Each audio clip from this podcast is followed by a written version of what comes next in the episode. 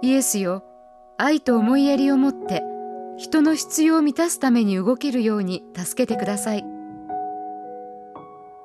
デイリーブレッドから今日の励ましのメッセージです。今日の聖書の御言葉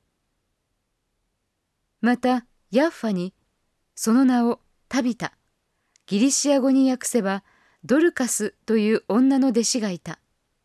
彼女は多くの良い技と施しをしていた。使徒の働き9章36節。裁縫の伝道という栄誉を聞いたことがありますか？2001年に設立され裁縫の教育と製品開発に新風を吹き込む革新的な貢献をすることで家庭の針仕事とそれに関する産業に多大な影響を与えた人々を表彰します。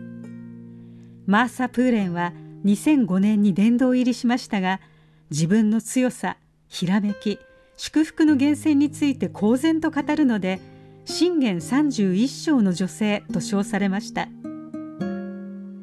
この伝道は21世紀のものですが同じような栄誉が1世紀のイスラエルにあったならタビタという女性は確実に受賞者だったでしょう。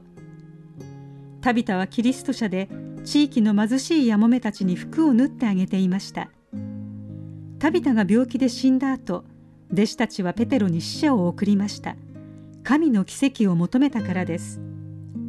ペテロが到着するとやもめたちは泣きながらタビタが縫った下着や上着を見せました。それらは彼女が多くの良い技と施しをしていたことを証ししました。その日タビタは神の道からで生き返ったのです。神は私たちに技能を与えそれを用いて身近な場所や世界のニーズに応えるように促されます。イエスに仕えるために自分の技能を出し惜しみせず使いましょう。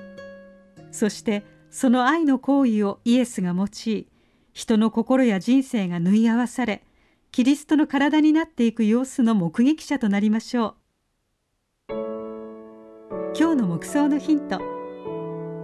神にいただいたあなたの技術や才能は何ですか？それを用いて困っている人をどう助けることができますか？